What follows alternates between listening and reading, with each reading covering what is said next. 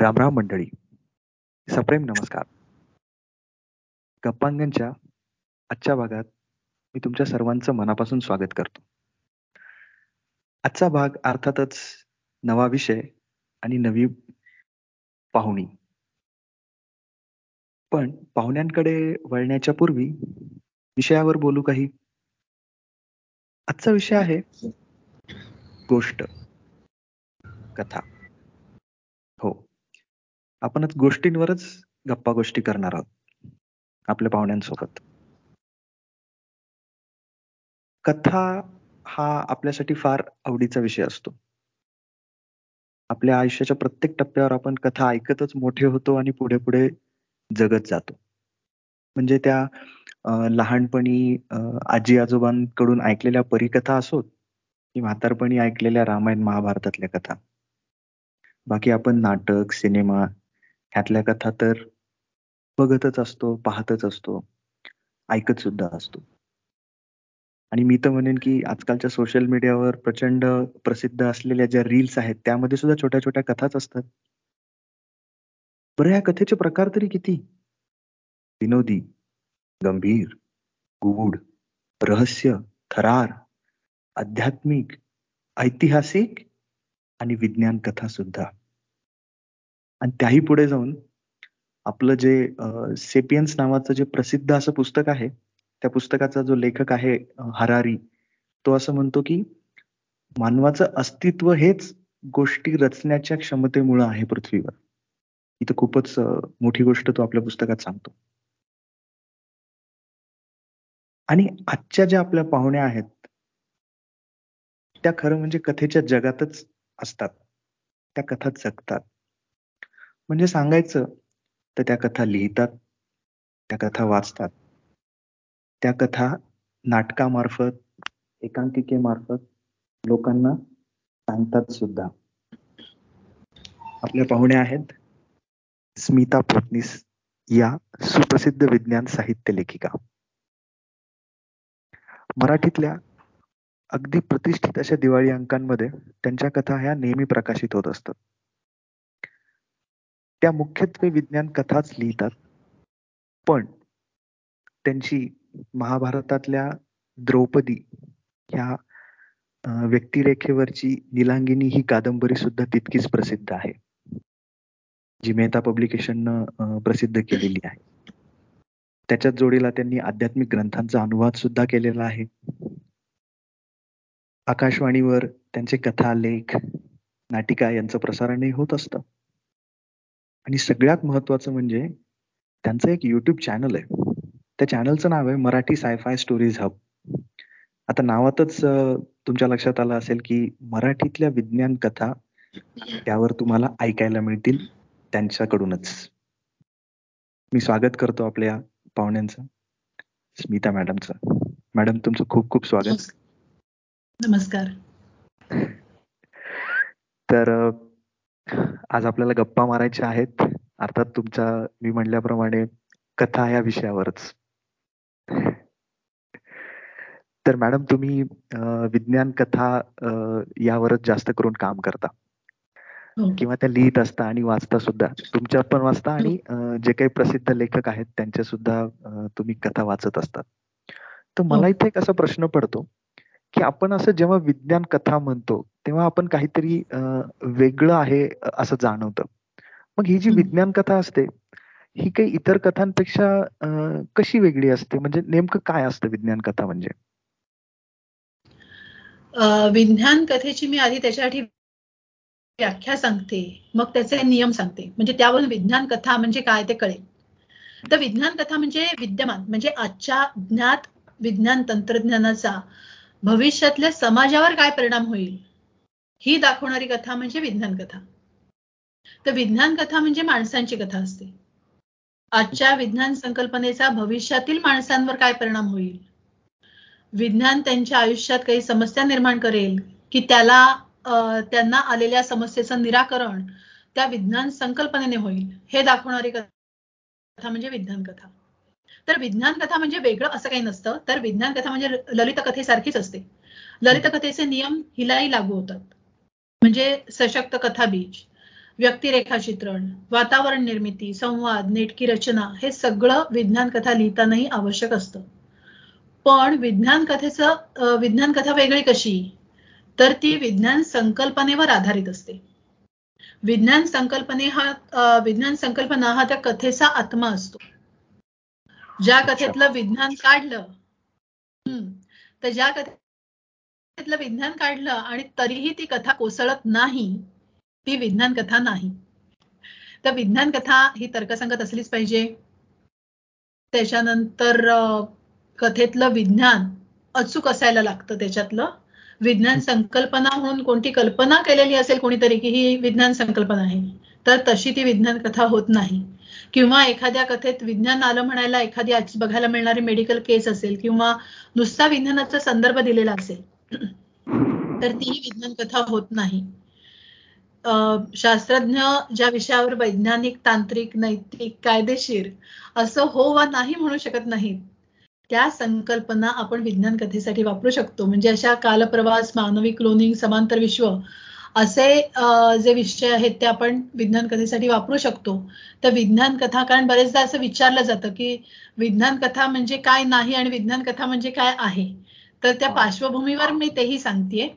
तर विज्ञान कथा विज्ञान संकल्पनेवर आधारित आहे म्हणून विज्ञान संकल्पनेची माहिती पुरेपूर द्यायला हवी ही अंधश्रद्धा असते. काही वेळेला माहितीचा ओव्हरडोस होतो तर काही वेळेला ते अपुरं दिलं जातं. तर ते दोन्ही चुकीचं असतं. त्या कथेसाठी त्या संकल्पनेचा किती भाग आवश्यक आहे आणि जो त्या कथेशी निगडित आहे हे बघायला लागतं. बाकीची भाराभार माहिती वाचकाचा कथेवरून फोकस हलवते आणि ती कंटाळून पानं उलटून टाकतात. त्यामुळे संकल्पनेची लेखकाला जितकी माहिती आहे ती सगळी द्यायची गरज नसते. तर अशा कथेला चविष्ट करणाऱ्या मिठासारखी ती असली पाहिजे विज्ञान संकल्पना. आणि विज्ञान कथेतून अंधश्रद्धेला प्रोत्साहन मिळेल असं काही असता नाहीये ही अट असतेच. तर याला म्हणतात विज्ञान कथा. खरंच म्हणजे जेव्हा आपण नुसतं कथा म्हणतो पण त्यामागे इतका सगळा विचार असतो हे तरी मला तरी पहिल्यांदाच कळतंय. तितकं सोपं नाहीये म्हणजे वर वर वाटतं तसं की एक मनात आलं आणि कथा लिहिली. त्यामागे इतके सगळे काय म्हणता येईल अशी एक यादी असते जी यादी बनवावी लागते. पण हे तुम्ही म्हणत असताना मी काही दोन गोष्टी इथे मला थोडं आणखीन विषय जाणून घ्यायला आवडेल. की तुम्ही असं म्हणालात की विज्ञानाचा भविष्यामध्ये होणारे परिणाम म्हणजे ते सामाजिक असतील किंवा आणखीन कुठल्याही स्तरावर असतील. तर असं काही आहे का की विज्ञान कथेत हा नेहमी भविष्याचाच वेध घेतलेला असतो? आता एक उदाहरण असं होईल त्याच्यात देता येईल की सरोगसी. आता सरोगसी ही असे परिणाम आपण आज बघतोय. ही विज्ञान संकल्पना आहे ना? तर त्याचे परिणाम आपण आज बघतोय. तर आज जर का त्याच परिणामांबद्दल आपण कथा लिहिली तर ती सामाजिक कथा होती. पण जर त्याचे आपण जर तरीही त्याचे आतापर्यंत न पाहिलेले असे वेगळेच काही परिणाम असतील ते तुम्ही लिहिलेत तर तीही विज्ञान कथा होती. म्हणजे भविष्यवेधी ती असतेच पण अशा रीतीने देखील ती विज्ञान कथा म्हटली जाते ती. ओके. परत तुम्ही असं पण म्हणालात की काही विद्यमान संकल्पना ज्या आहेत म्हणजे तुम्ही ते त्याची फोडच केली त्या शब्दाची की विद्यमान संकल्पनेचा कथेमध्ये वापर असं. हो. तर कधी कधी असं पण आपण ऐकलेलं आहे की काही जे प्रसिद्ध कथालेखक होते विज्ञान कथालेखक त्यांनी आधी अशा काही कल्पना मांडल्या जसं की रोबोट असेल किंवा अजूनही काही असेल ते कालांतराने जाऊन सिद्ध झालं किंवा अस्तित्वात आलं जे त्यांनी कल्पनेत मांडलं होतं. तर अशा पण कथेचे काही भाग असतील एखादं तंत्रज्ञान असेल किंवा एखादं भविष्यामध्ये हे कदाचित होऊ शकेल अशा अर्थाचं जर कुणी एखादी हो. कल्पना मांडली असेल तर ती पण विज्ञान कथेचाच भाग मानता येते का? हो कारण विज्ञान कथा ही दोन प्रकारात असते हार्ड कोअर आणि सॉफ्ट कोअर हार्ड कोअर फार कमी लिहिली जाते कारण त्याच्यात फार डिटेल्स वगैरे द्यायला लागतात की काय होईल म्हणजे खरोखरच तसं भविष्यात घडू शकतं.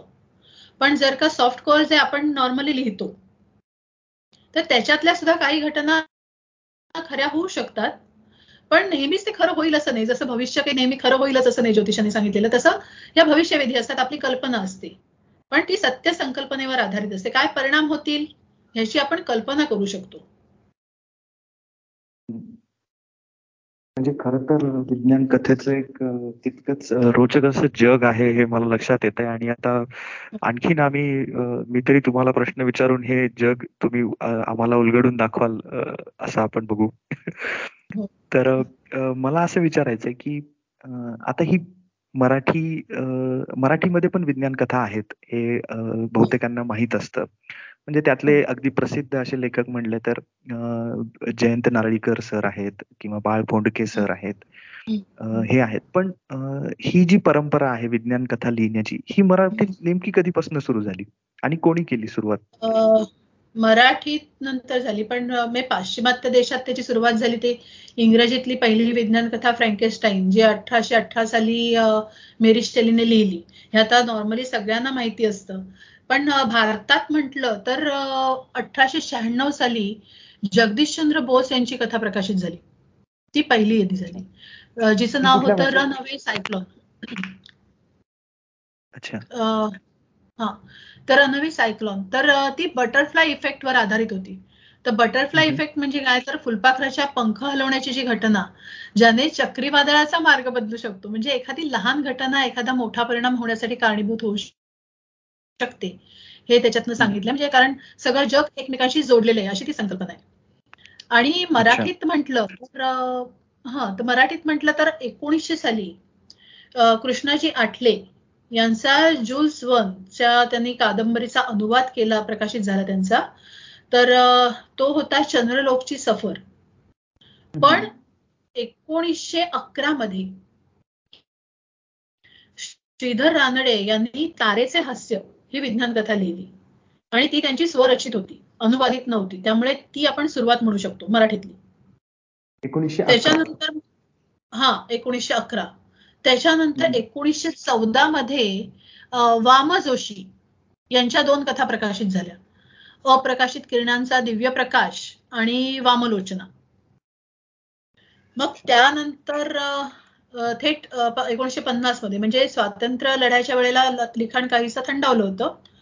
मग स्वातंत्र्योत्तर काळात भारा भागवत यांनी जुल्स वन आणि एजिवेल्स यांच्या around the world in eighty days twenty thousand league under the sea आणि इनविजिबल मॅन म्हणजे अशा ह्या कथा मराठीत आणल्या. पण त्या अनुवादित नव्हत्या. आता त्या तिथून इकडे जर का मराठीत आणल्या आणि त्या अनुवादित नाहीत तर म्हणजे नक्की काय? तर त्यांना इथल्या मातीचा स्पर्श त्यांच्या लेखणीतून मिळाला होता. त्यामुळे त्या इथल्याच वाटत होत्या. आणि लोकांना त्या खूप आवडल्या. त्या बालमित्रमध्ये छापून यायच्या. पण त्यामुळे झालं असं की त्या विज्ञान कथांवर साहस कथा बालसाहित्य असा शिक्का बसला. त्या मोठेही वाचत त्या कथा मोठ्यांना आवडत सुद्धा पण शिक्का तसाच राहिला. आणि त्याचा परिणाम भोगायला लागला तो यशवंत रांजणकर नारायण धारव दपाम खांबेटे दिबा मोकाशी या लेखकांना. म्हणजे त्यांच्या विज्ञान कथांवर तसा तो परिणाम झाला कारण त्यांचं विज्ञान साहित्य हे त्यांना बालकथांसारखंच वाटत होतं. बालसाहित्य समजलं जायचं. तर भारा भागवत यांची उडती छबकडी हा पहिला विज्ञान कथा संग्रह आला. त्या पाठोपाठ दपाम खांबेटे यांचा रमाकांत वालावलकर हा विज्ञान कथा संग्रह आला. स्वातंत्र्योत्तर काळात विज्ञान तंत्रज्ञानाला जसं महत्त्व यायला लागलं तसा त्याचा प्रसारही वेगानं व्हायला लागला. आणि मग आधुनिक विज्ञान कथांचा उदयकाल जे आता आपण बघतो की ते एकोणीशे पंच्याहत्तरपासून झाला. ते म्हणजे डॉक्टर जयंत नारळीकर यांच्या कृष्णविभर या कथेपासून विज्ञान कथेकडे गंभीरपणे बघायला सुरुवात झाली. आणि त्याचं कारण असं होतं की एकोणीशे पंच्याहत्तरच्या साहित्य संमेलनाच्या अध्यक्षा दुर्गाबाई भागवत होत्या. त्यांनी जयंत नारळीकर सर यांच्या विज्ञान कथांची आणि ते करत असलेल्या प्रयत्नांची खास दखल घेतली आणि त्यांचा त्याचा गौरवपूर्ण उल्लेख केला. त्यामुळे मग विज्ञान कथा या प्रकाराला समीक्षकांनी गंभीरपणे घेतलं.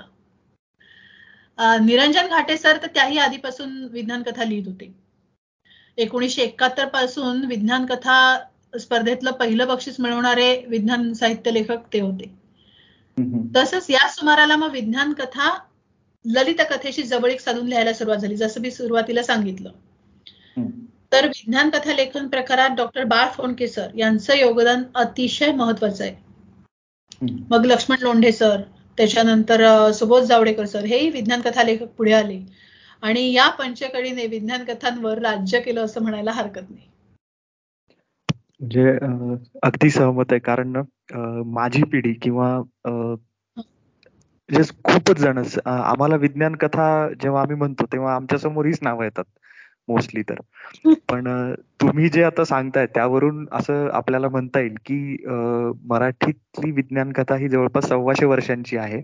आणि जी आज आपल्याला प्रसिद्ध आहे किंवा जी बहुतेकांना माहीत असते ती पन्नास वर्षांची आहे. अगदी ढोबळ हो. मानाने. हो.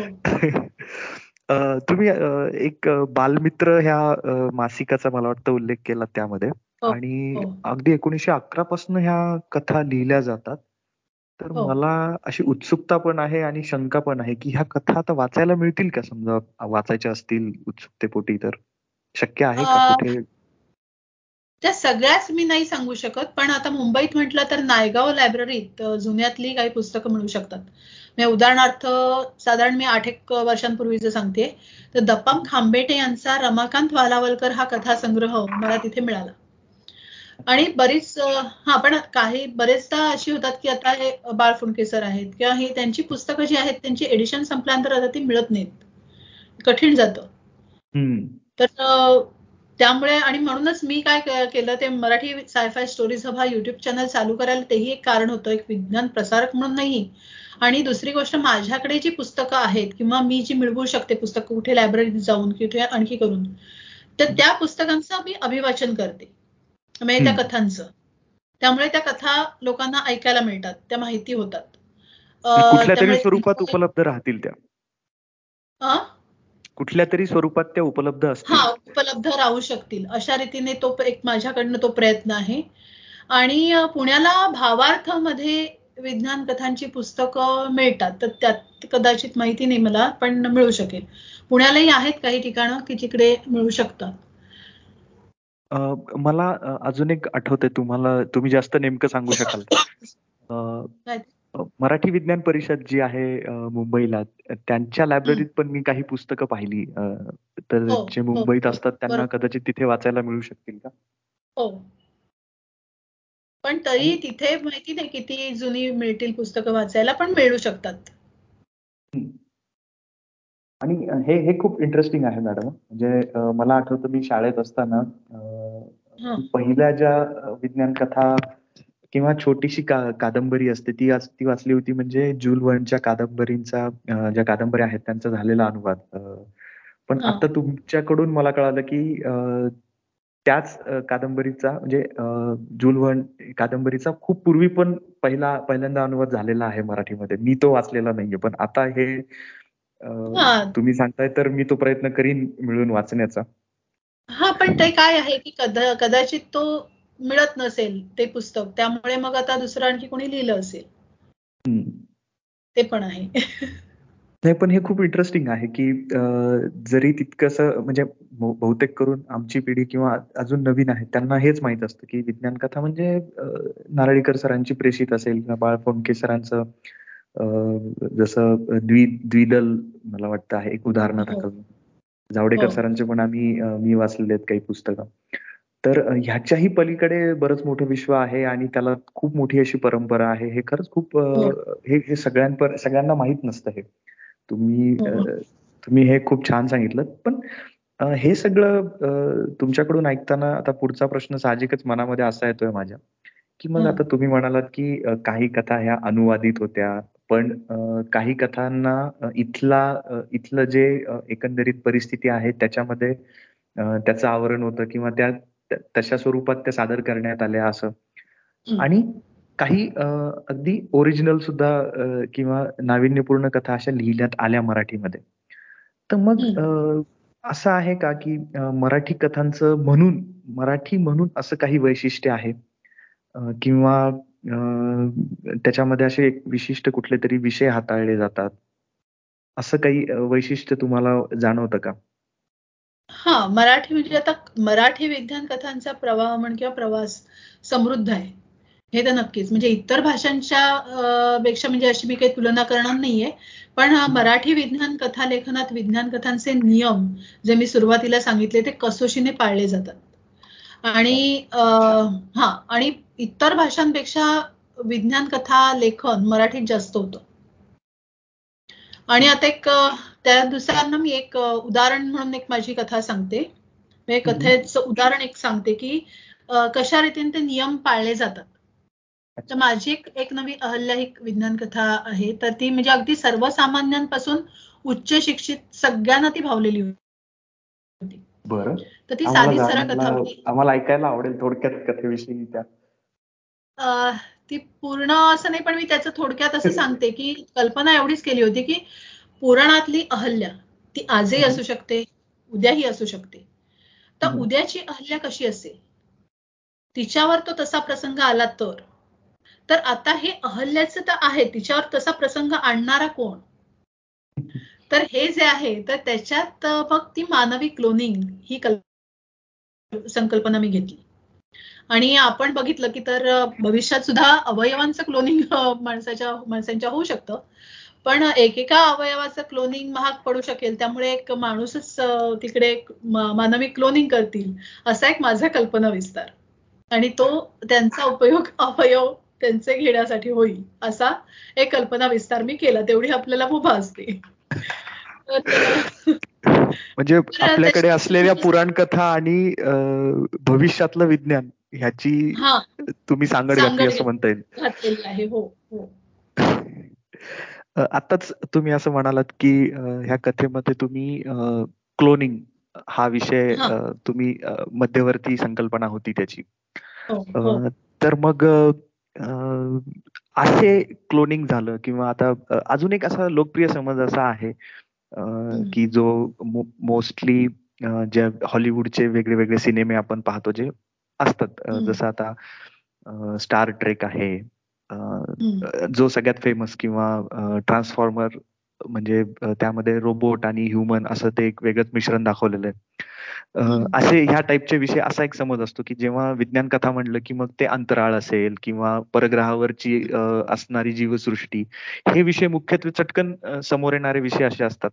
तर मग मराठीमध्ये पण तसंच आहे का की की असे एक ठराविकच विषय हाताळले जातात किंवा मी असं मला हे जाणून घ्यायचं की नेमकं मराठीत असे विज्ञान मराठीतल्या ज्या विज्ञान कथा आहेत त्यात नेमके कुठले विषय हाताळले जातात? किंवा तुम्ही तुम्ही आतापर्यंत कुठले कुठले विषय त्यामध्ये घेतलेले आहेत तुमच्या कथांमध्ये?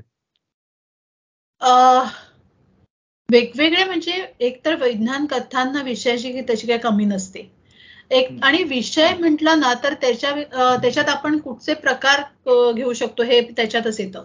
म्हणजे आता अंतराळ ग्रह तारे उपग्रह यान म्हणजे आता जनरेशनशिप म्हणा थ्री डी हॉलोग्राफिक प्रतिमा उल्कापात रोबोट समांतर विश्व क्लोनिंग मेमरी मेंदू surrogacy genetic engineering personalize medicine नंतर कालप्रवास एलियन हरितद्रव्य हेवी वॉटर असे खूप आहेत. पण त्याचबरोबर आपण नाती मृत्यू जन्म रंग भावना हे देखील त्या असे विषय आपण घेऊ शकतो. पुन्हा विज्ञान कथा या प्रेमकथाही असू शकतात रहस्य कथा असतात भयगूढ कथा असतात. त्यामुळे विषयाला तोटा नाही. हे एक हेही आहे की विज्ञानाची मी मगाशीच सांगितलं तसं विज्ञानाची प्रगती इतकी वेगाने होते की त्याचे परिणामही आपल्याला लगेच बघायला मिळतात. जशी सरोगसी ती मग सामाजिक कथा व्हायला लागते. तर हे जे आहे पण अशा त्यामुळे विज्ञानाच्या प्रगतीच्या वेगाबरोबर आपण जुळवून घेणं गरजेचं असतं. तर अजून कुठल्या विषयावर आणि म्हणजे हे असे कितीतरी विषय आणि वेगवेगळ्या प्रकारे आपण म्हणजे एक रोज दिशी सारखं किंवा असं म्हणजे ईमेल याच्यात सुद्धा आपण एक त्या कथा लिहू शकतो. जे प्रकारात देखील वेगळे पण असतं. तर मराठीत हे सगळे हाताळले जातात. बाकीच्या भाषेत तेही करतात नाही असं नाही पण तेवढं मला स्वतःला एवढं माहीत नाही. पण मराठीत ते केले जातात. हाताळले जातात प्रकार. आणि तुम्ही सांगितलेली यादी तर खरंच खूप मोठी आहे. आणि हेही ऐकायला छान वाटतंय की या यादीतले बहुतांश विषय हे मराठी विज्ञान कथेत आलेले आहेत. आलेले आहेत हो. आलेले आहेत. मग तसं जर तसं जर आपण बघायला गेलं हे वेगळे वेगळे विषय आणि हे सगळे विषय तसे बऱ्यापैकी मी हाताळलेले आहेत अशा विविध प्रकारांनी तुमचं तुमचं जे विज्ञान कथा जे फक्त तुमचे आहेत तुम्ही मला वाटतं वेगळ्या वेगळ्या सहा विज्ञान कथा संग्रहात तुमचा सहभाग आहे जसं आणि हो. वेगळ्या वेगळ्या दिवाळी अंकात पण ह्या कथा तुमच्या छापून येत असतात. तर तुमच्या ह्याच्यात असा कुठला ट्रेंड आहे का की हा विषय वारंवार डोकावतो असं काही आहे का का तुम्ही आपलं मुक्त संचार असतो तुमचा सगळीकडे? हा आता काय आपल्याला एखादं कथाबीज समजा मिळालं तर ते कथाबीज आपण ज्या फुलवायचं फुलवतो त्यावेळेला आपण आधी ती विज्ञान त्याच्यासाठी कोणती विज्ञान संकल्पना आपण घेऊ शकतो हे आपण बघतो. त्याच्यानंतर जेव्हा विज्ञान संकल्पना आपण आपल्याला चांगली मिळते तर त्याच्यावर आपण ती एखादी कल्पना फुलवतो. हे दोन प्रकार आहेत. पण तरी सुद्धा रोबोट आणि क्लोनिंग त्यामुळे आवडतं असं नाही म्हणता येणार पण जास्त उपयोगात येतात माझ्या बाबतीत. ते थोडेसे. तर तसे आवडते आपण म्हणू शकतो. ते हे दोन विषय आहेत. आणि रोबोट अशासाठी की त्याचं दिवसागणिक अक्षरशः इतकी प्रगती होत असते ना की ते बघितलं की आपल्या डोक्यात कल्पना यायला लागतात. आणि ते स्वाभाविक आहे. कोणीही म्हणजे त्याच्यात फारसं काही नवल नाहीये. मला आत्ताच एक तुम्ही हे सांगत असताना एका पुस्तकाविषयी आठवलं. निरंजन घाटे सरांचं ते पुस्तक आहे. त्यांनी काही शंभर निवडक कथा विज्ञान कथा असं एक अनुवादित आहे ते पुस्तक. तर मला ते लक्षात त्याच्यासाठी राहिलं की त्यामध्ये काही जपानी विज्ञान कथांचा अनुवाद केलेला आहे. तर त्याचं वैशिष्ट्य म्हणजे ते अगदी एक एक पानाच्याच कथा आहेत अशा. एका पानात होणाऱ्या आणि चटकन आपल्याला असं वाटतं की आता ती कथा रंगती असं वाटत असतानाच ती कथा संपते सुद्धा. असं असं काही त्याचं एक स्वरूप आहे त्याचं. आणि आता तुम्ही सांगितलं की मराठी म्हणजे ते लक्षात येत नाही पटकन. आता ते ते जपानी कथेचं वैशिष्ट्य झालं. आणि मराठी हो. कथेचं तुम्ही सांगितलं की आता चक्क पुराणातली कथा तुम्ही घेतली त्यामध्ये मानवी क्लोनिंग आणि म्हणजे असं खूपच बेमालूम सगळं मिश्रण करून तुम्ही हे लिहिलं तर मग असं सगळं होत असताना मराठीतल्या ज्या विज्ञान कथा आहेत त्याच्यावर तुम्हाला असं वाटतं का की इतर कुठल्या भाषेतल्या विज्ञान कथांचा प्रभाव किंवा इन्स्पिरेशन असं ज्याला म्हणतात आजकाल तसं काही तुम्हाला जाणवतं का कुठे? आपल्या कथा एकतर असतात त्या या मातीतल्या असतात. पण त्यामुळे वाचक बेसिकली त्याच्याशी रिलेट होऊ शकतो. आणि तरीही आता आताच आहे ना की तंत्रज्ञानाच्या प्रगतीने लेखक वाचक सगळ्यांच्याच कक्षा रुंदावत आहेत त्यामुळे बाहेरच्या जगाकडे आपण बघतो तेव्हा त्या भाषेतल्या काही विचारातून घटनेतून कथाबीज मिळू शकतं. पण त्याला त्या भाषेतल्या कथेचा प्रभाव वगैरे नाही मी म्हणणार किंवा इन्स्पिरेशन पण तसं होऊ शकतं. पण फार काही नाही म्हणजे आपल्या इकडे अधिक समृद्ध आहे सगळं. म्हणजे सगळं जग एक मोठं खेड होत असताना त्यातही आपण आपली ओळख टिकवतो आहोत असं हो, म्हणणं हो, काही हो. चुकीचं ठरणार नाही. नक्कीच. मग इतकं जर तुम्ही म्हणताय की आपण समृद्ध आहोत विज्ञान कथेच्या बाबतीत तर मग मग आता पुढचा प्रश्न असा येतो की मग असे कोणते मराठीतले प्रसिद्ध कथालेखक आहेत किंवा त्यांच्या काही कथालेखकांविषयी तुम्हाला आम्हाला खरंच जाणून घ्यायला आलं? कारण एक मोजकी नावं अशी पटकन जे येतात समोर त्या व्यतिरिक्त पण खूपसे आहेत हे आता कळतंय. मग पण आधी मुळात जे ओळखीचे आहेत त्यांचे सुद्धा काही वैशिष्ट्य आहेत. ती देखील लोकांना माहिती नक्की काय? हे माहिती नसतं. लेखक माहीत असतात कथा वाचलेल्या असतात पण ती वैशिष्ट्य नेमकी काय? तर आपण आधी त्यांच्याकडनं आधी सुरुवात करूया. डॉक्टर जयंत नारळीकर यांच्या कथांनी लोकांना विज्ञान कथांकडे वळवलं. हे तर झालंच. पण विज्ञान आता विज्ञानामुळे निर्माण झालेल्या प्रश्नांना माणसं कशी सामोरी जातात? विज्ञानाच्या प्रगतीचा माणसांवर होणारा संभाव्य परिणाम हे बाळ फुंडके सरांच्या त्या विज्ञान कथातून दिसतं. तसंच भावनिक आंदोलन माणसांची प्रवृत्ती त्यांच्या कथातून दिसते. त्यांचं आणखी एक वैशिष्ट्य म्हणजे त्यांच्या डॉक्टर कौशिक आणि अमृतराव हे हे कमिशनर. तर हे कमिशनर आणि शास्त्रज्ञ अशा जोडगुळीने कितीतरी गुन्हेगार आणि गुन्हे उघडकीस आणले. तसंच त्यांच्या बऱ्याच कथा स्त्री प्रधान आहेत. हे पुरुष लेखक असून सुद्धा स्त्रियांचं भावविश्व सुरेख सुंदर रीतीने रेखाटणारे लेखक आहेत ते. निरंजन घाटे सर यांच्या कथातूनही विज्ञान माणसाच्या माणूसपणावर आणि त्याच्या माणुसकीवर कसा परिणाम करतो याचं चित्रण करतात ते. लक्ष्मण लोंढे सर यांच्या हातातून विज्ञानाचा माणसांवर समाजावर झालेला परिणाम तसंच त्यात राजकारणावर केलेलं भाष्य दिसून येतं. त्याच्यानंतर सुबोध जावडेकर यांच्या लेखनाची शैली विशेष उल्लेखनीय आहे. त्यांच्या कथातून विज्ञानाचा माणसांवर होणारा परिणाम आणि माणसाच्या स्वभावाचा विज्ञान तंत्रज्ञानावर किंवा निसर्गातील जीवांवर होणारा परिणामही दिसून येतो. अरुण साधू अरुण हेबळेकर यांच्या कथातून माणसांचा वेध घेतलेला दिसून येतो. संजय ढोले यांच्या कथातून बरेचदा शेतकी किंवा त्या तिकडचं असं ते एक वातावरण जाणवतं. त्याच्यानंतर माधुरी शानबाग यांच्या कथेतून तंत्रज्ञानाच्या प्रगतीत माणूसपणाच्या खुणा शोधण्याचा प्रयत्न दिसून येतो. तर डॉक्टर मेघशी दळवी यांनी विज्ञान तंत्रज्ञानातील अनेक विषय हाताळलेले आहेत पण अंतराळ आणि एलियन हे त्यांचे जिव्हाळ्याचे विषय आहेत.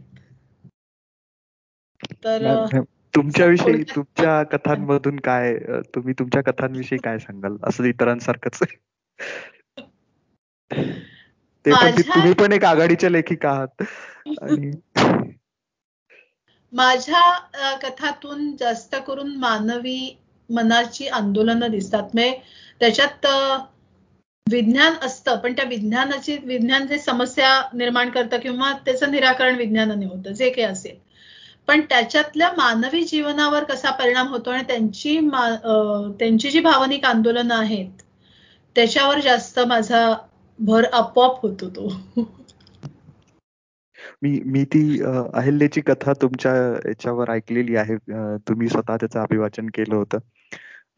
त्यामध्ये खरंच तुम्ही म्हणताय तसं आहे ते की जरी विज्ञान असलं तरी नेमकं त्या एका गोष्टीमुळं तुमच्या आयुष्यावर काय परिणाम होईल त्यावेळेस काय भावना असतील आणि हे सुद्धा परत त्या त्या स्त्रीच्या मनातल्या भावना म्हणजे ते अहिल्येला सेंटरला ठेवून ते जसंच्या तसं भविष्यामध्ये हे करणं हे माझ्या तेव्हा ती लक्षात राहिलेली बाब होती त्याची. हो, पुराणातलं जे आहे त्या पुराणात एक जण दोषी असं आहे. पण माझ्या कथेत एक तो फरक मी केलेला आहे की त्याच्या दोषी कोणीच नाही. कारण एखाद्यावर अन्याय होत असेल तर तो बंडखोर होतो. तर तो क्लोन तसा बंडखोर झाला. आणि त्याच्या त्याच्या आयुष्यात जे काही भयंकर घडलं त्यामुळे तो बंडखोर झाला. आता त्यानेही असं वागणं चुकीचं जरी असलं तरी त्याच्या दृष्टिकोनातून तो बरोबर होता. हल्लेच्या दृष्टिकोनातून ती बरोबर होती. तिच्या नवऱ्याच्या दृष्टिकोनातून तो बरोबर होता. आणि तिच्या तिच्या सासूच्या दृष्टिकोनातून तीही बरोबर होती. पण मग अशा ह्याच्यात माणूस कसा मार्ग काढतो? हे त्याच्यातून मी दाखवायचा प्रयत्न केला. म्हणजे चूक कोणाचीच नाही पण तरीही तो संघर्ष आहे तिथे. ही ही कथा कुठे वाचायला किंवा मिळेल का? किंवा तुम्ही त्याचं अभिवाचन केलंय का तुमच्या चॅनलवर माझ्या चॅनलवर नाही केलेलं आहे मी पण ती माझ्या एका विज्ञान कथा संग्रहातच आहे. अच्छा. हा. तर त्याच्यानंतर पॉडकास्ट खालती डिटेल्समध्ये तुम्ही देऊ शकता. चालेल चालेल. ते कारण इतकं आपण ती ती कथेचा उल्लेख इतका वारंवार येतोय की कुणालाही ती वाचावी वाटेल ऐकावी वाटेल तर मग त्यांना कळायला हवं की ती कुठे त्याचे सोर्स आहे तो. हो, हो. आणि हे छान आहे की मराठीमध्ये जितके जितकी उल्लेखनीय नावं तुम्ही म्हणली त्यात दोन्ही आहेत. स्त्री स्त्री लेखिका सुद्धा आहेत. जसं तुम्ही हो. किंवा दळवी मॅडम किंवा शानबाग मॅडम. त्यांचं काही तुम्हाला असं आहेत इस्बुड आहेत. म्हणजे आहेत आणखी पण भरपूर आहेत तशा.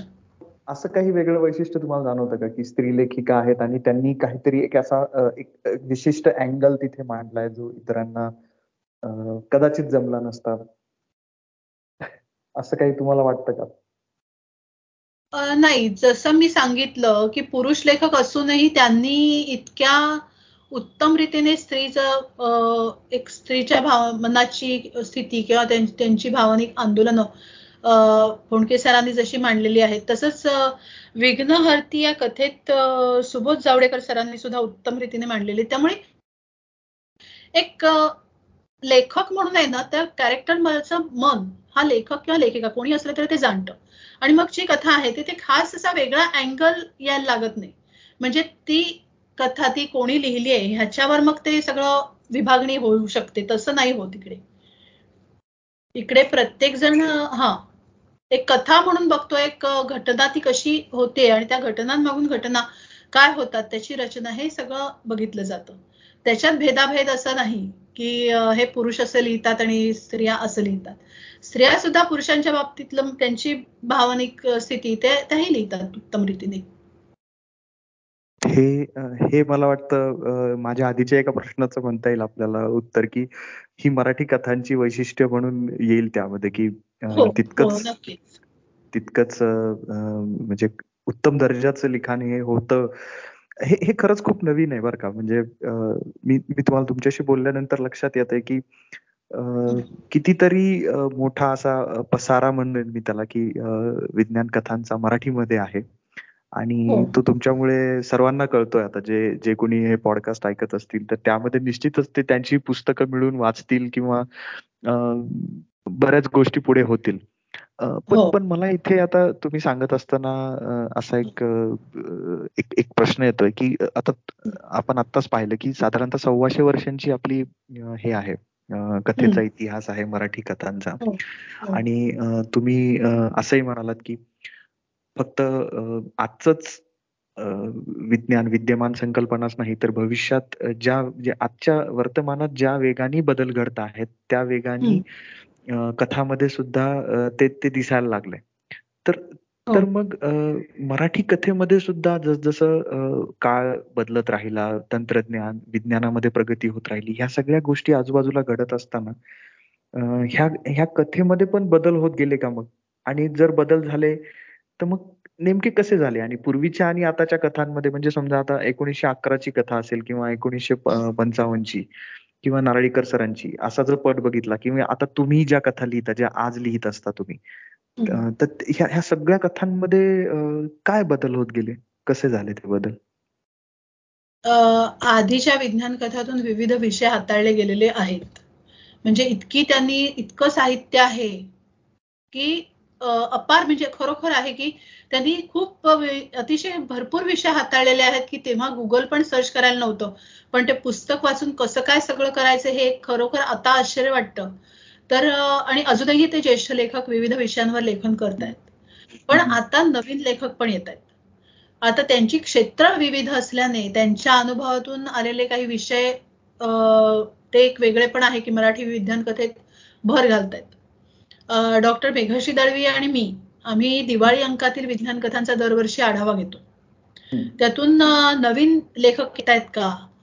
कथातील त्यांच्या काही वेगळे पण आहे का विषयात? तर आम्हाला साधारण दोन हजार वीस ला असं एक आमचं मत झालं की एक साचले पण दिसून येतं की तेच तेच विषय येत आहे मग नवीन का नाही? पण आता मात्र त्याच्यात आता हळूहळू चक्क बदल होतोय. आणि वेगवेगळे विषय येत आहेत तसंच आता विज्ञान कथांच्या बरोबर पर्यावरण कथा म्हणजे क्लायफाय या प्रकारात लिहिलं जात आहे त्याच्यानंतर तोही एक विज्ञान कथेचा भाग आहे. त्याच्यानंतर आता आपण स्पेक्युलेटिव्ह फिक्शन या लेबल खाली अनेक कथा प्रकारांचा एकत्रित विचार जसा जागतिक पातळीवर हो, केला जातो तसाच इथेही केला जातोय. कारण मी जसं म्हटलं त्या कक्षा रुंदावत आहेत. तर त्यामुळे आज आत्ता जे हे आता स्पेक्युलेटिव्ह म्हणजे काय? तर आज आत्ता जे वास्तवात नाही ते सगळं स्पेक्युलेटिव्हमध्ये येतं. मग त्यात विज्ञान फॅन्टसी सायबर पंक म्हणजे काय? तर भविष्यात रोबोटच्या ताब्यात गेलेल्या समाजाचं चित्रण येऊ शकतं. स्टीम पंक म्हणजे इतिहास आणि प्रगत प्रगत तंत्रज्ञानाऐवजी जुनी वाफेवर चालणारी यंत्र सामग्री वगैरे अशी दाखवलेली असते. अशा कथा किंवा स्पेस ऑपेरा म्हणजे अवास्तविक गोष्टी. म्हणजे जसं आपण आता मगाशी बोलत होतो की स्टार ट्रेक तर त्या बाबतीत असं म्हटलं जातं की स्पेस ऑपेरा म्हणजे अवास्तविक गोष्टी तिथे दाखवल्या जातात. सुपर हिरो वगैरे बराच स्पेक्युलेटिव्ह फिक्शनमध्ये हे येतं. तर पण हे आता जागतिक एक्सपोजर वाढतंय त्यामुळे हा प्रकार नवीन लेखक जे आहेत ते जास्त चोखाट आहेत. पण एक तेवढंच आहे की विज्ञान कथेचं जर का त्याला एक आपण नियमबद्ध जर का हवं असेल तर ते नियम पाळणं गरजेचं आहे. त्यामुळे ते त्यानुसार आम्ही तो आढावा घेतो. तर हे अशा रीतीने बदल होत आहेत. जे हे तुम्ही म्हणालात की तसं वेगळ्या वेगळ्या ज्यांचं बॅकग्राऊंड आहे ते लोक येतात आणि त्यामध्ये कॉन्ट्रीब्युट करतात. फक्त हो. फरक इतकंच आहे की आधी जो एक राजमार्ग आखलेला आहे सगळा अभ्यास करून आणि अशा प्रतिभावान लोकांनी फक्त त्या त्या मार्गावरून चालत जाऊनच कथा समृद्ध झाली पाहिजे. अजून त्यामध्ये यायला हवं. हा मार्गात आपण झाडं लावतो चांगली त्याला सुशोभित करतो तर वेगवेगळे विषय यावेत. पण तो मार्ग जो आहे तो बदलला तर भरकटायला होईल ना? यासाठी.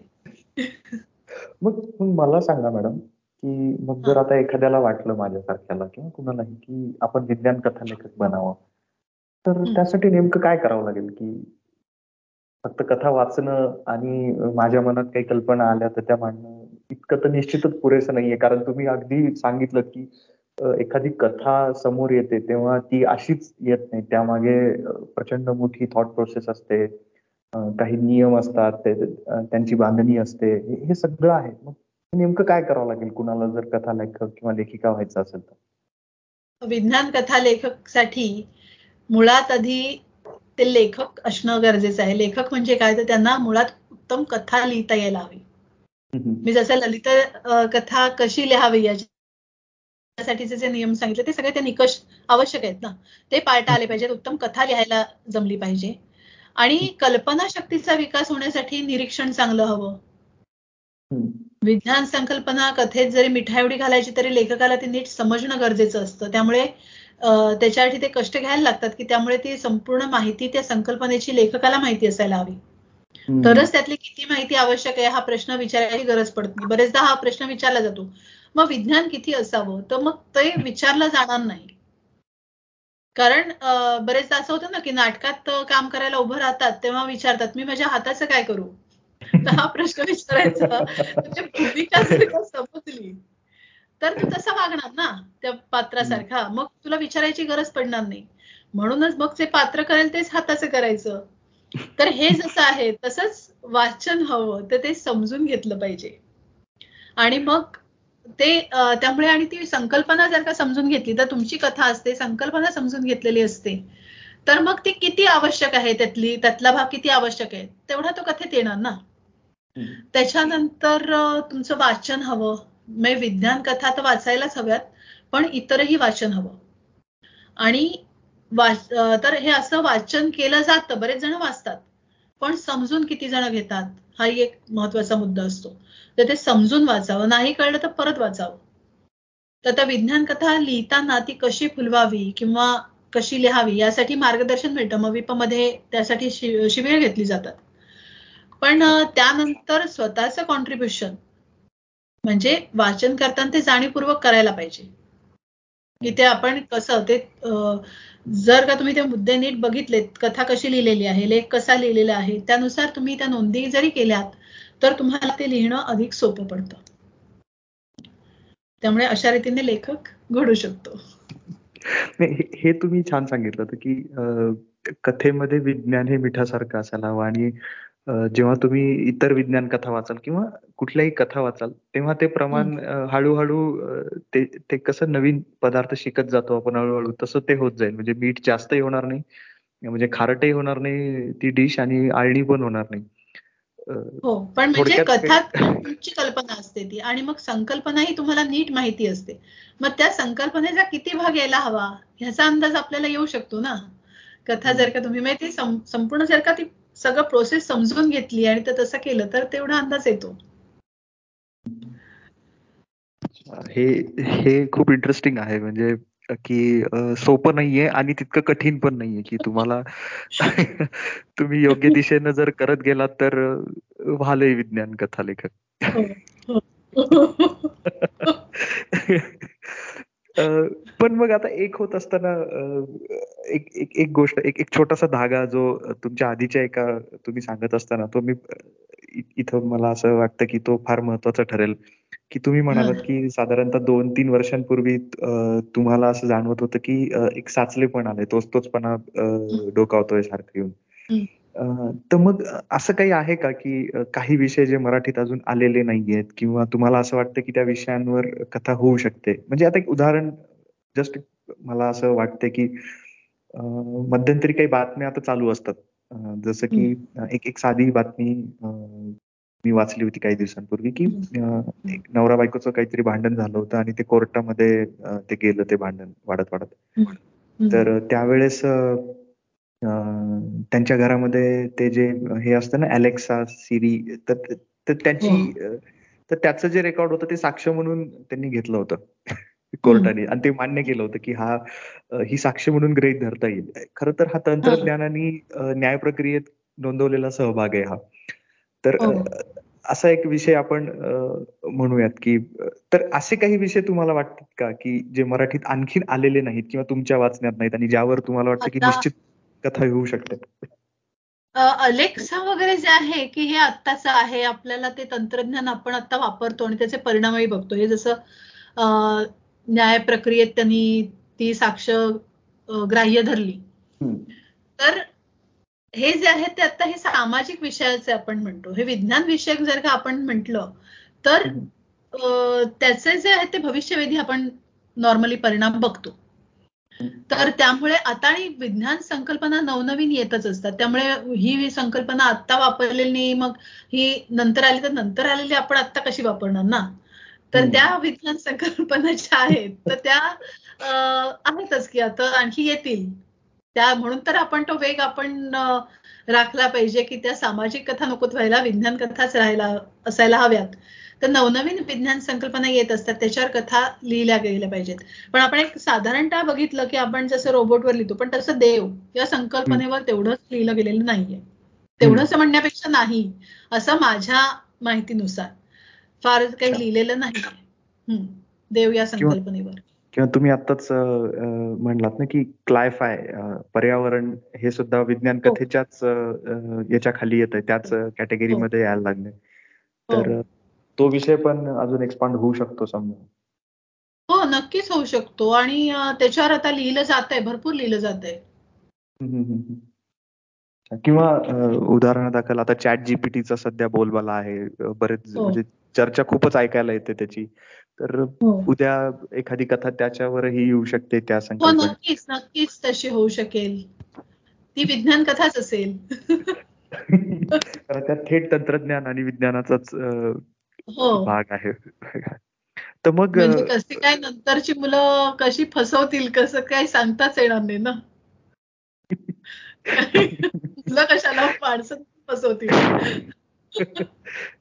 मॅडम तुमचा कुठला विषय त्यामधला आवडता? की विज्ञान कथा जर तुम्हाला आता म्हणलं की आपण तुम्ही उद्या परवा एखादी विज्ञान कथा लिहा असं कोणी तुम्हाला एखाद्या अंकानी एखाद्या साप्ताहिकानी सांगितलं तर चटकन जो आवडत्या विषयात जो तुम्ही हातात घ्याल तो कुठला असेल? तुमच्यासाठी? नाही मी आवडता माझं नाही माझी थोडीशी प्रोसेस डिफरंट आहे की मी आवडता असा विषय त्यातलं बघायचं असं नाही होत माझं. मी साधारणतः कथा बीज म्हणजे माझं जे काही वाचनात असेल किंवा मी आपल्या रोजच्या जीवनात ज्या घटना घडतात ते सुद्धा एक विषयच असतात ना. तर त्यातलं मी काही बघते आणि मग त्यानुसार काही आपल्याला ती घटना भविष्य काळात अशा रीतीने करून मग ती संकल्पना ही करून त्याच्यात कोणती कुठच्या संकल्पनेत ते बसू शकेल. ते बघून तशी मी कथा लिहिते. मॅडम म्हणजे एक एक नक्की सांगतो की हा पॉडकास्ट चा हा भाग सुरू करण्याच्या आधी विज्ञान कथा ह्याविषयी मला आता आता असं म्हणा वाटतंय आपण बरच वेळचे गप्पा मारतो आहोत की अगदी हिमनगाचं जे टोक आहे तितकीच माहिती होती. आणि अख्खा प्रचंड ज्याची कल्पना सुद्धा करता येणार नाही असा हिमनग पाण्याखाली आहे जो तुम्ही मला वाटतं तुम्ही उलगडून दाखवण्याचा प्रयत्न करता आहात पण तो इतका मोठा आहे की इतक्या कमी कालावधीत त्याविषयी बोलणं खरंच शक्य होणार नाहीये. पण तुमच्याकडनं जी माहिती मिळते ना ती म्हणजे अविश्वसनीय अशी आहे की मराठीमध्ये इतकं दर्जेदार आणि म्हणजे फक्त दर्जेदारच नाहीये तर त्याचा आकार सुद्धा अगदी छोटासा नाहीये तो. प्रचंड असं काम खूप लोकांनी करून ठेवलेलं आहे आणि अजूनही सुरू आहे. तर हे सगळं कळतंय. तर आता आपण शेवटाकडे जात असताना तुमचे तुमच्यासाठी काही असे काही प्रश्न आहेत एक दोन? की पहिला प्रश्न म्हणजे तुम्ही सध्या काय वाचत आहात?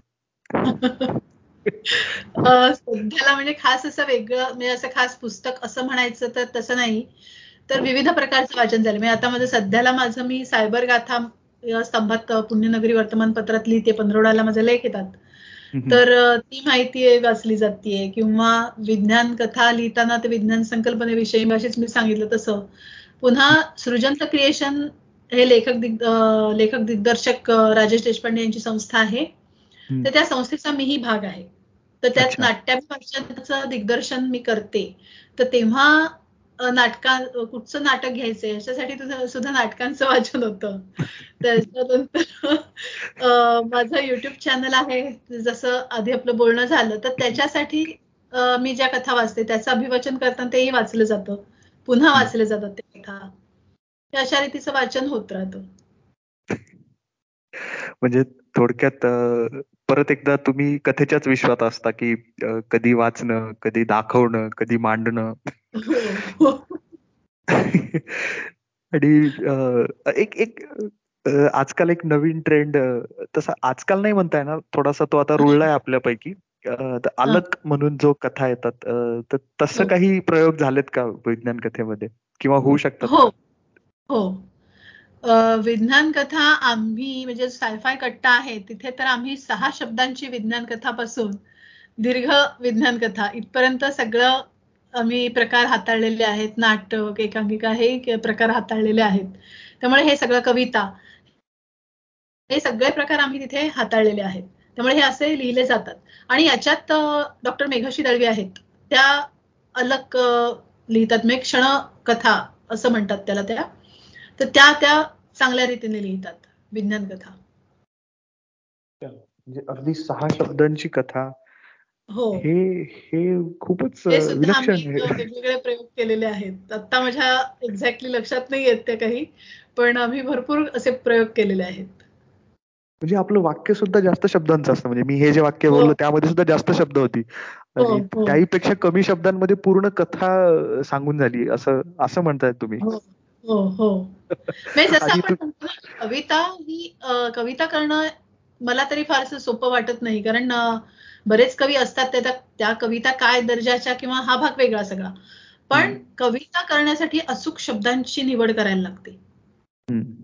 शब्दसंग्रह भरपूर असायला लागतो. तसंच ह्या छोट्या कथांमधून आपलं सगळं पूर्ण ते पोचवणं हे खूप सोपं काम नाहीये. म्हणजे तुम्ही आता उल्लेख केला की विज्ञान कविता हा पण एक नवीनच मी ऐकतोय हो, तुमच्याकडनं की बाल साहित्यही असतं. म्हणजे बालविज्ञान कथा देखील लिहिल्या जातात. अच्छा. हे खूपच खूपच जास्त इंटरेस्टिंग आहे. म्हणजे जेवढं वाटलं होतं त्याहीपेक्षा कितीतरी जास्त. आणि हो. तुमच्या तुम्ही ज्या पद्धतीने ते सांगताय आणि उलगडून दाखवताय ते आणखीन त्याला त्या गोष्टीला जेवढं आहे त्यापेक्षाही जास्त रंजक बनवतंय. यात तर काही शंका नाही आणि मला वाटतं की हा पॉडकास्ट ऐकल्यानंतर खूप जण विज्ञान कथा वाचतील ऐकतील आणि लिहितील सुद्धा. आणि तसं झालं तर आणखीनच छान आहे. पण पण एक एक शेवटचा प्रश्न तुमच्यासाठी आता. जो कदाचित तुम्हाला थोडासा असा टफ वाटेल की तुमचे आवडते असे दोन लेखक किंवा लेखिका आम्हाला जाणून घ्यायचंय की त्यातला एक मराठी असला पाहिजे आणि एक इतर भाषेतला असला पाहिजे. हे टफ म्हणण्यापेक्षा हा अन्यायकारक प्रश्न आहे. तरी उत्तर तर द्यावंच लागेल. खर तर सगळेच. आता मी खरं सांगायचं तर मी पंचकडीचं नाव घेतलं. तर डॉक्टर संजय ढोले डॉक्टर रंजन गर्गे हे अरुण हेबळेकर अरुण साधू म्हणजे हे जे आवडते लेखक आहेत ते बाजूला राहणार. पण तरीही मी पंचकडीचं नाव घेऊ घेणार. कारण मी एक नाव घ्यायचं तर ते पंचकडी एक पंचकडी असं मी म्हणेन. कारण त्यांची मी फॅन आहे. म्हणजे त्यातले लेखक कोण? पंचकडीतले. तर doctor Bal Phondke sir Niranjan Ghate sir Laxman Londhe sir Subodh Javadekar sir आणि डॉक्टर जयंती नारळीकर सर. हे जे आहेत ते अतिशय त्यांचं साहित्य आवडीचं आहे माझ्या. त्याच्यानंतर इतर भाषातले डॉक्टर अरविंद मिश्रा. डॉक्टर हरीश गोयल हे असे हिंदीतले आहेत लेखक. तेही चांगलं लिहितात. त्याच्यानंतर लेखिकात माधुरी शानबाग डॉक्टर मेघश्री दळवी ह्या आवडत्या आहेत. आता त्याही दोन मी घेतलेल्या आहेत त्याचा इलाज नाही ते दोन्हीना एक करा. आणि इतर भाषात म्हटलं तर अगदी गेल्या आठवड्यातच हिंदी विज्ञान कथा संग्रहावर परिसंवाद झाला. तर त्याच्यात मी सहभागी होते. तर त्या प्रज्ञा गौतम म्हणून आहेत. तर त्यांचा हिंदी भाषेतला कथा संग्रह मी त्या निमित्ताने वाचला आणि तोही चांगला होता. सो ते नाव मी घेईन इतर भाषेतलं चांगली लेखिका मला जी वाटली ती. म्हणजे जर मराठीत किंवा कुठल्याही भाषेत जर लिहायचं असेल तर फक्त त्याच भाषेतलं वाचता कामा नये. इतकं तुम्ही इतर भाषांमध्ये सुद्धा वाचायला हवं. हो. हे पण यात तुम्ही इंग्रजी काही कथालेखकांविषयी नाही माझं ते वाचन कमी आहे असं म्हणायला हरकत नाही. अच्छा. हा कारण मी तेवढं अधिकार काय मी याच्यातच इतके कारण मराठीतलंच एवढं अमाप आहे ना साहित्य सगळ्यांनी लिहिलं की तेच आपलं पूर्ण वाचून होणं कठीण असतं. आता हे जे आहे हिंदी हे हिंदी मला मी हिंदी अनुवाद करते माझ्या कथांचा. त्यामुळे हिंदीशी माझा संबंध आहे. की ते हिंदी लेखकही त्यामुळे माहितीचे आहेत. तर अशा रीतीने. त्यामुळे मग ते वाचलं जातं साहित्य. अदरवाईज हेच आधी याचाच अभ्यास करताना खूप कठीण असतं. याच्यावर आधी पीएचडी घेतात लोक.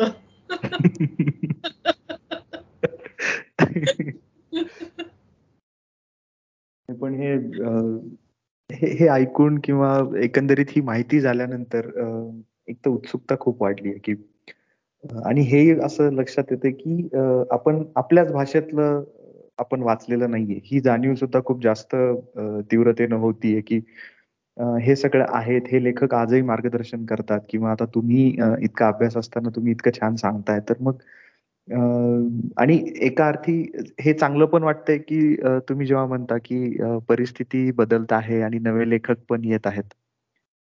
मराठीमध्ये आणि विज्ञान कथेमध्ये. तर हो.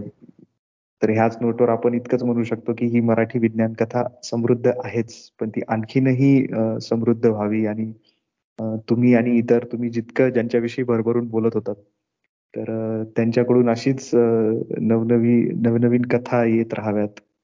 त्या येतच असतात.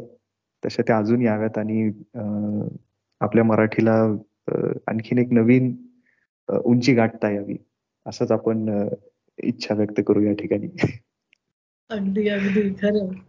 आणि तुमच्या आपण आपण म्हणू आपण की. तुमच्या तुमच्या युट्यूब चॅनलला तर मी सबस्क्राईब केलेलंच आहे. मराठी सायफाय हब बरोबर ना? Stories hub Marathi scifi stories hub stories hub आणि अशात कुठला नवीन एपिसोड आला होता त्यावर किंवा नवीन कुठल्या कथेचं तुम्ही वाचन केलं? आता डॉक्टर बाळ फोंडकेंच्या दीर्घकथांचं वाचन केलं मी. मध्ये दोन हा. तर त्या कथांचं वाचन केलेलं आहे. आता त्याच्यावर साधारण मला वाटतं अडतीस व्हिडिओ अपलोड केलेले आहेत. आता अजून करायचे म्हणजे साधारणतः तीस एक कथा असं म्हणता येईल आपल्याला. सांग नाही एकेका कथेचे काय होतं मी मोठ्या कथा असतात ना साधारण अर्धा तास जास्तीत जास्त मी एक भागाला घेते पण त्याच्यापेक्षा जास्त नाही घेत. त्यामुळे ती सलग नसते त्यामुळे ते वेगवेगळं हा ते दो भागात असतात त्यामुळे मग तेवढं नाही होत. आता दीर्घकथेला तर जास्त भाग झाले आठ पेक्षाही जास्त झाले भाग. पण पण एक आहे मॅडम की मी मी ते चॅनलवर मी नियमित मला जेव्हा कळालं त्यानंतर ऑफिसला जाताना किंवा मी ते ऐकत असतो ते. आणि कुठेतरी ना तुमच्यामध्ये ते एक नाटकाचा पण तुमचा विषय आहे. नाटक तुम्ही लिहिता दिग्दर्शित करता किंवा एकांकिका वगैरे आहेत. त्यामुळे ना त्या ज्या पद्धतीने तुम्ही ते अभिवाचन करता ना तर ते इतकं ते रसाळ म्हणता येईल त्याला की इतकं रसाळ झालेलं असतं की खरंच ते खूप छान वाटतं ऐकायला. आणि काही कथा तर त्या परत परत त्यामुळे मला एक असं म्हणायचं की तुम्हाला जरी असं वाटत असेल की ते तीस मिनिटाचा भाग थोडासा लांबतोय वगैरे तसं मुळीच नाहीये. उलट ते उलट होतं त्यापेक्षा की अरे संपला हा भाग. नाही नाही आणखी नासायला हवा होता. असं होतं हे. त्यामुळे जे काही ऐकतायत मला वाटतं ज्यांनी कुणी हे ऐकलं नसेल तर ते ऐकतील आता नक्कीच अशी मला खात्री आणि जे ज्यांनी ते ऐकलेले आहेत पूर्वी कथा पाहिलेलं आहे ते चॅनल तर त्यांचं पण हेच मत असेल की ती कथा सुरू झाल्यानंतर असं वाटतं की आता ही हा एका दमात ही संपायला हवी. चालेल एक तास आम्ही ऐक कसं तरी ते जुळवून घेऊ आम्ही पण. कारण तुमची कथांची निवड पण तशीच असते हे मी पाहिलेलं आहे की त्यामुळे तुमच्या युट्यूब चॅनलसाठी सुद्धा खूप खूप शुभेच्छा. आणि तुमच्या मराठी विज्ञान कथा लेखनाच्या प्रवासासाठी सुद्धा ही तितक्याच भरभरून शुभेच्छा. आणि तुम्ही गप्पांगणला गप्पांगणच्या पॉडकास्टला आलात त्याबद्दल तुमचे मनापासून आभार. धन्यवाद. आणि तुम्ही मला बोलावलं त्याच्यासाठी तुमचेही आभार. धन्यवाद. धन्यवाद.